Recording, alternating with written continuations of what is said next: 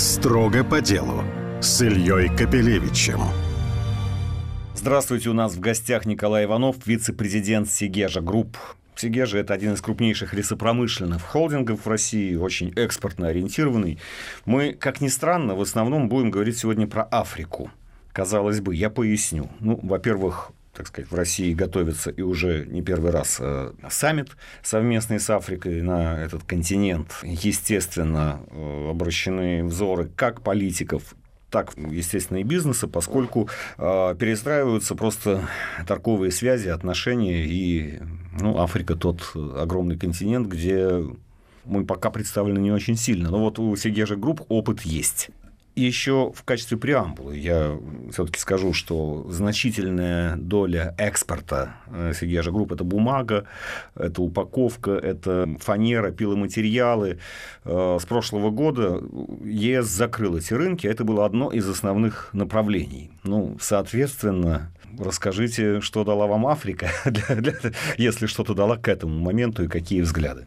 Да, спасибо большое. Но для нас Африка не совсем новый, новый регион как для Сигежи, так и в целом для Леспрома российского. То есть, скажем так, север Африки традиционно работал с российскими предприятиями и, э, собственно, продолжает это делать.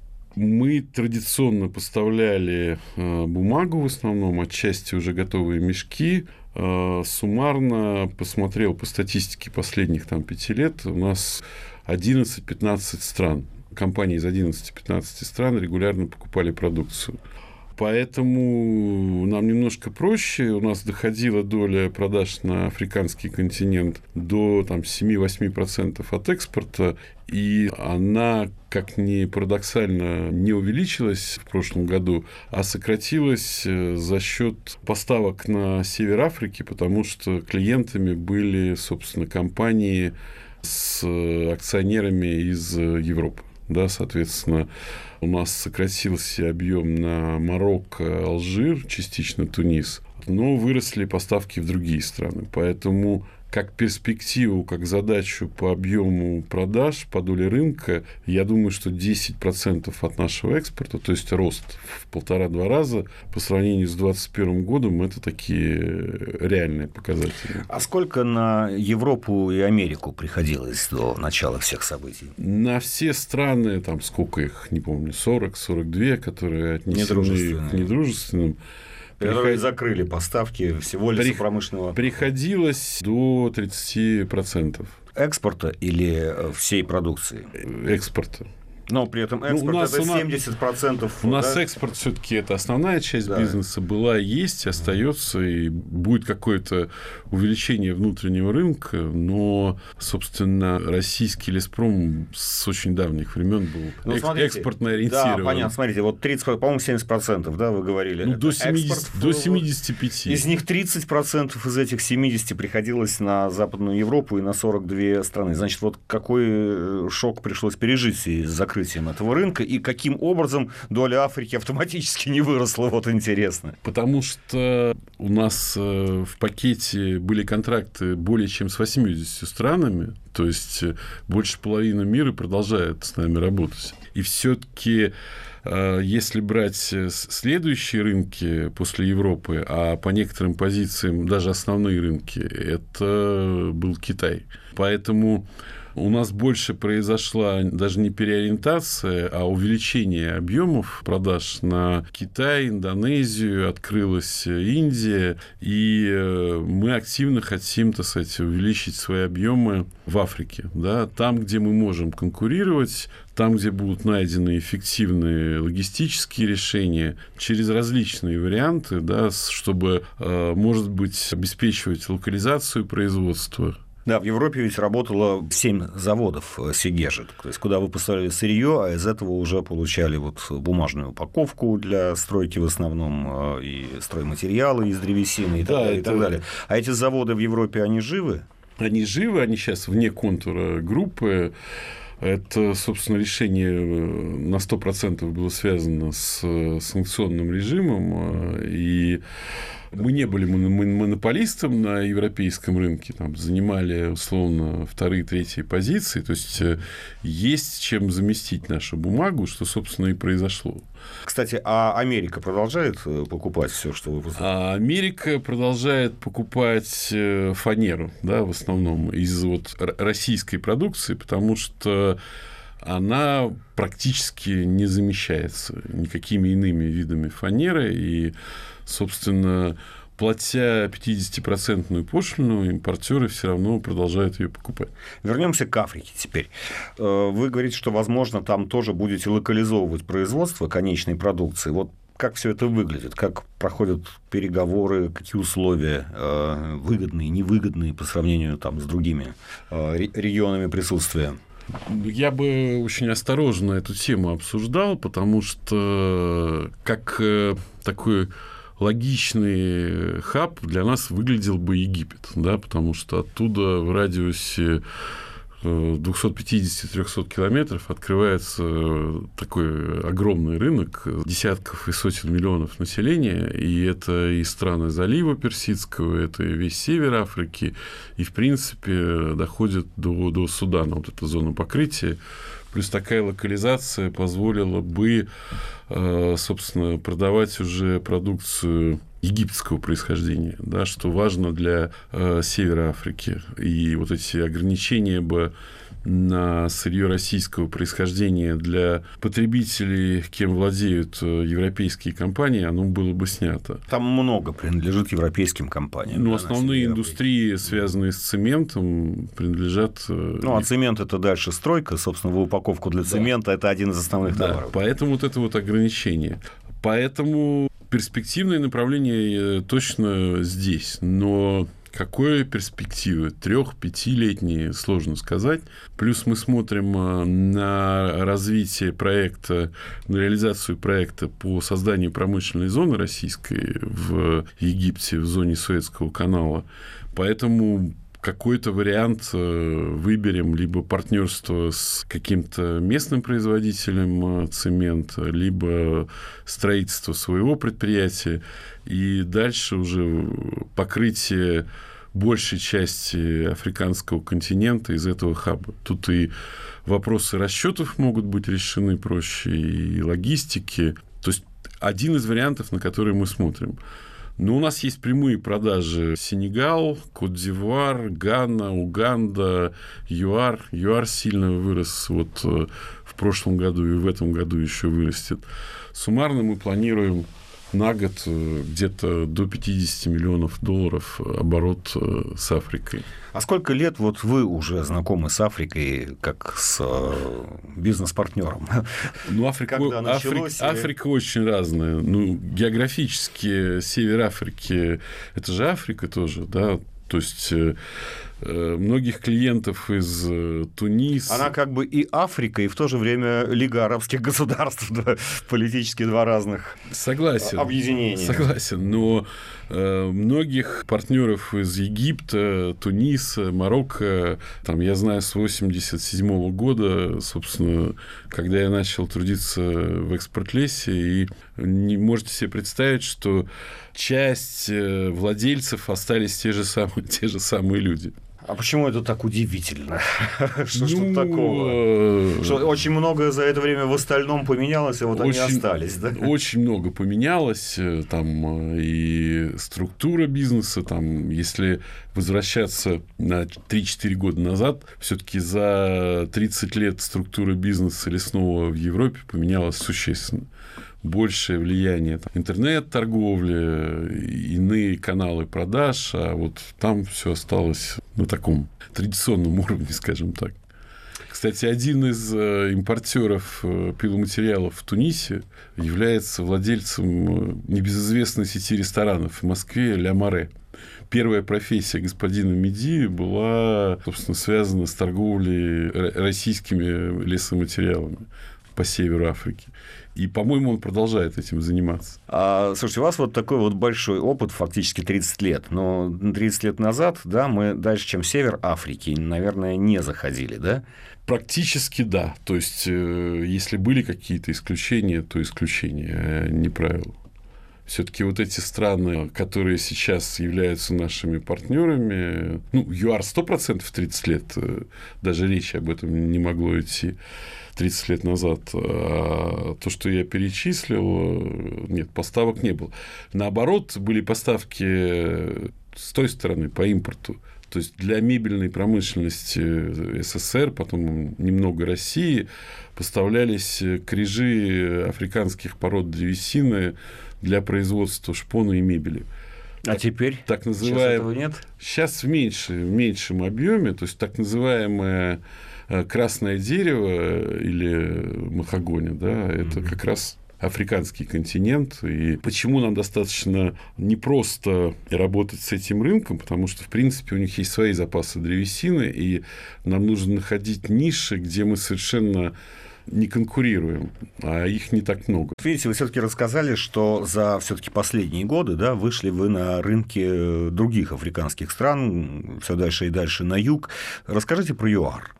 Если вот мы говорим об Африке, все-таки ЮАР э, ближе, наверное, к европейской организации бизнеса, не совсем близка, но ближе, да, то есть это и формы расчетов, и организация логистики, и э, каналы продаж, поэтому может быть, э, у нас быстрее всего по объему и в процентном отношении выросли поставки именно туда по бумаге там, в два раза, если год с годом сравнивать. А открылись поставки фанеры, тоже выросли больше, чем в два раза, но не столь существенный объем, как по бумаге.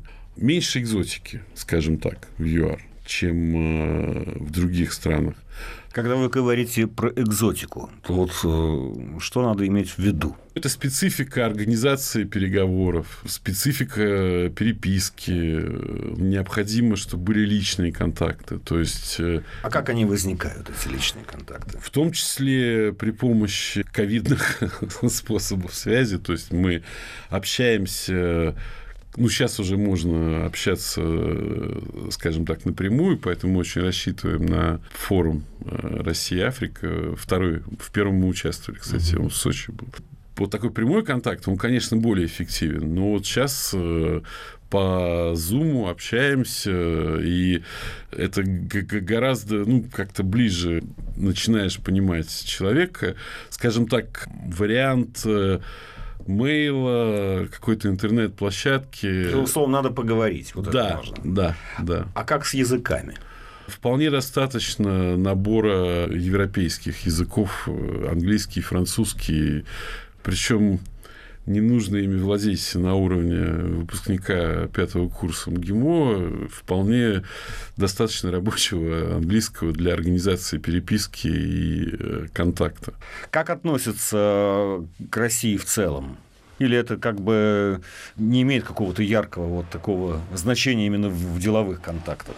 Я бы сказал, э, скорее положительно. Не знаю, что это история или там просто веселые, добрые люди. Но я, я негатива не, не, не замечал. Да. А если говорить о каких... Ну, наверняка ведь приходится иметь дело и с органами власти, и э, даже при каком-то, даже в Европе, я слышу, что на личном уровне, как правило, не возникает каких-то вот недоразумений. Но если ты идешь по документам, по бюрократии, то у тебя много сложностей, как в Африке, с бюрократией. С бюрократией там все хорошо. Поэтому а, один из наших э, вот вопросов по локализации производства это все-таки, видимо, поиск какого-то партнера для упрощения вопросов, связанных с получением разрешений, лицензии, если это необходимо и иных вопросов. То есть партнер все-таки желательно. желательно. В большинстве стран партнер желательно. Если речь идет о локализации производства, если речь идет просто о торговле, то здесь, в принципе, нет такой необходимости. Нам и Российский экспортный центр в помощь, да, то есть есть система страхования экспортных контрактов, она похожа на систему факторинга, и, в принципе, есть варианты, как обезопаситься на этих рынках. Важный очень вопрос сейчас – это расчеты. То есть понятно, что на Африку нам бы надо заходить, и, наверное, есть с чем, и, в принципе, двери открыты. Вопрос, в чем рассчитываться. В этом плане с Африкой больше проблем. Все-таки пока превалируют доллары и, и евро, что может вызывать какие-то осложнения.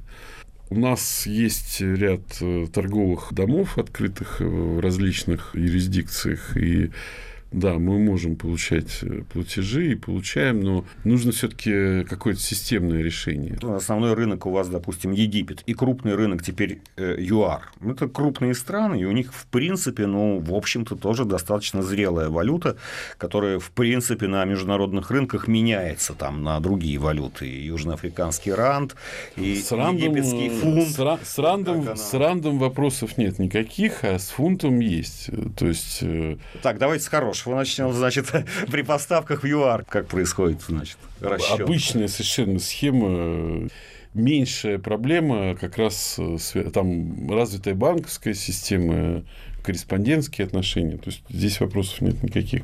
С египетским фунтом э, проблема в том, что он э, очень нестабилен за последние 7 лет проходил несколько девальваций, плюс э, за последние полтора года внутри страны было много ограничений на уровне Центробанка Египта по возможности переводов в валюте вне Египта. И это никак не связано там с санкциями против российской Абсолютно... финансовой Нет, системы. Это внутренняя уже. Это внутренняя история, достаточно сложная экономическая ситуация, но заметили, за 30 лет э, такие процессы происходили.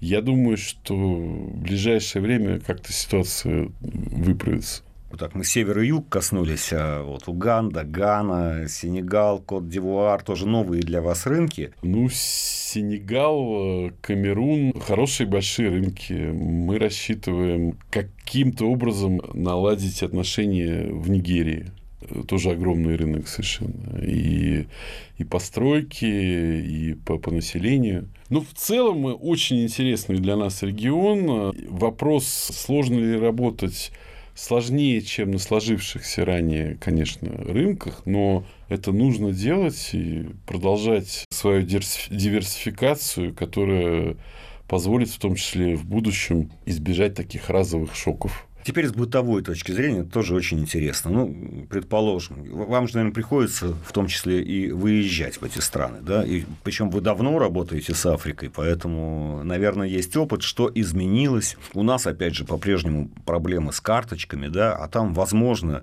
не так-то просто тоже и какие-то наличные деньги менять, я не знаю, там, насколько это комфортно, удобно. Поделитесь опытом. Ну, с наличными деньгами нигде нет проблем с обменом.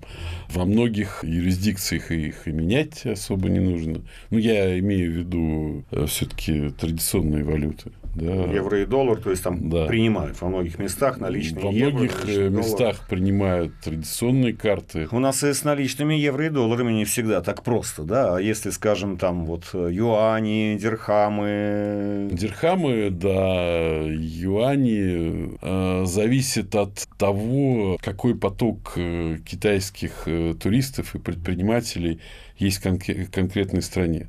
То есть, например, такие островные государства, э, очень развита система Union Pay что сейчас, наверное, спасает российских туристов отчасти. Где-то нет. То есть, ну, очень неоднородный континент. Даже вот э, экваториальный уровень, если взять. Одна история – это Кот-Дивуар, и совершенно другая с противоположной стороны, где у нас так называемые страны Африканского рога, Сомали и так далее о какой-то единой вот такой картине э, сложно говорить. Везде своя специфика, и, скажем так, вот какой-то общий подход э, я никак не могу обозначить.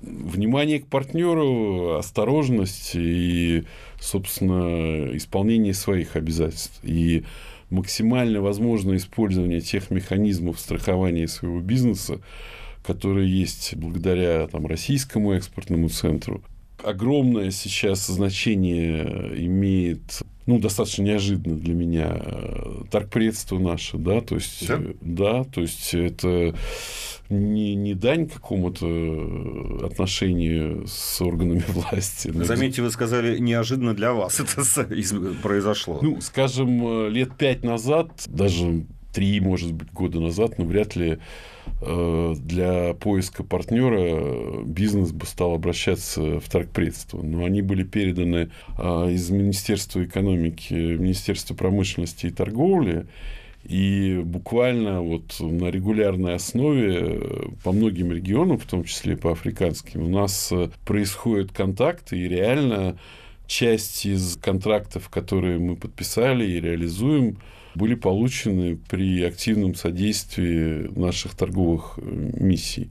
И вот это, вот это звено, если оно было, скажем так, немного искусственным в европейских странах, то для выхода на эти рынки оно абсолютно необходимо. Плюс э, многие компании не имели такого опыта, как, э, я не могу сказать гигантского, как у Сигежи групп, но все-таки какой-то опыт был.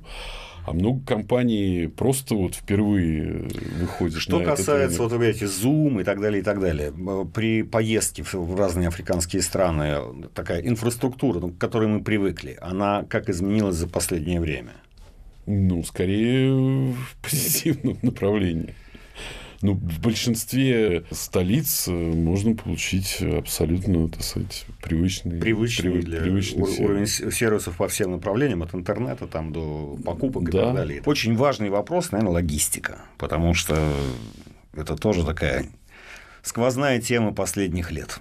Расскажите вкратце о таких о, о главных изменениях, которые происходят о логистике в сторону Африки. Э, Несколько вариантов. э, В основном либо через север, Александрия, вот, либо прямые отгрузки, но в чем еще небольшой тормоз в развитии продаж, то что высокая стоимость логистики не позволяет э, выходить на необходимый Конкурентный уровень. на конкурентный уровень. И на это нужно обратить внимание, потому что, например, на Китай, Индию, в целом э, Тихоокеанский регион улучшилась ситуация серьезно по Вот логистике. э, мы там сообщали не так давно, что вроде бы контейнерные перевозки с Китаем подешевели. Ну, вы как крупный экспортер в сторону Китая, во-первых, скажите, это так? Это в сторону от Африки, но это интересно в любом случае.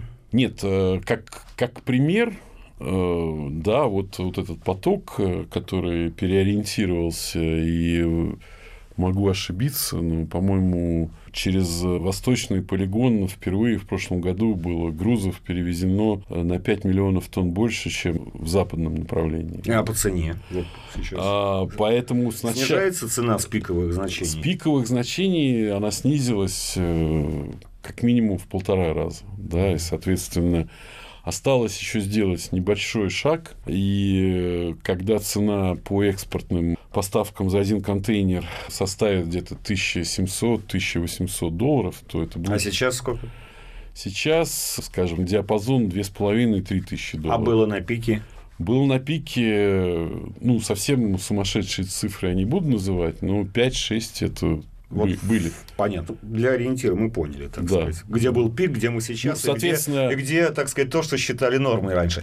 С Африкой. э, Опять же, мы понимаем, что, так сказать, на западные судоходные компании, на западных перевозчиков, логистических операторов, которых мы видели, так сказать, на любой железной дороге и складе в Москве, Майерске, остальное, Да, все, да, мы да. не рассчитываем, да? Нет, мы не рассчитываем. А Есть- раньше рассчитывали, да? Ну, раньше это были самые конкурентные. Раньше, способы. само собой, да. Само собой. Да. И теперь? Теперь, э, ну, есть... э, И в отношении вари- в Африке в, час, в частности. Есть варианты через отгрузки через Стамбул, через Александрию, но такой регулярности еще нет. То есть тут надо, не знаю, что первичнее, логистика или объем поставок. Я думаю, что взаимосвязанные задачи и решаться будут как-то параллельно, одновременно. Но это российские логистические операторы растут и начинают, так сказать, э, предоставлять больший там спектр э, доставки, или мы ищем каких-то, э, так сказать, зарубежных, новых, э, ранее незнакомых. нам Африка в партнеров? меньшей степени обслуживается российскими операторами, Мгм. скорее все-таки это иностранцы. Ну, не только же есть Майерск и прочие большие судоходные компании, есть и меньшего размера, поэтому как-то довести можно. Но пусть это будет э, не там 20-тысячник, э, я имею в виду по количеству контейнеров на одном судне, ну и пусть это будет 2,5-3 тысячи контейнеров, но если это будет регулярная линия, которая будет совершать рейс раз в 10 дней, раз в 2 недели, то будет таким образом, собственно, и Подытоживая, так сказать, мы понимаем, что мы пока в Африке далеко не на первых местах, да, очень значительная часть бизнеса находится под, в собственности, под контролем там, европейских стран традиционно, с учетом истории, да, и мы, в общем, туда выходим. Есть какие-то непреодолимые программы. Мы говорили о расчетах, которые не всегда просты. Логистика, да, которая, но тем не менее она есть. О чем еще стоит сказать?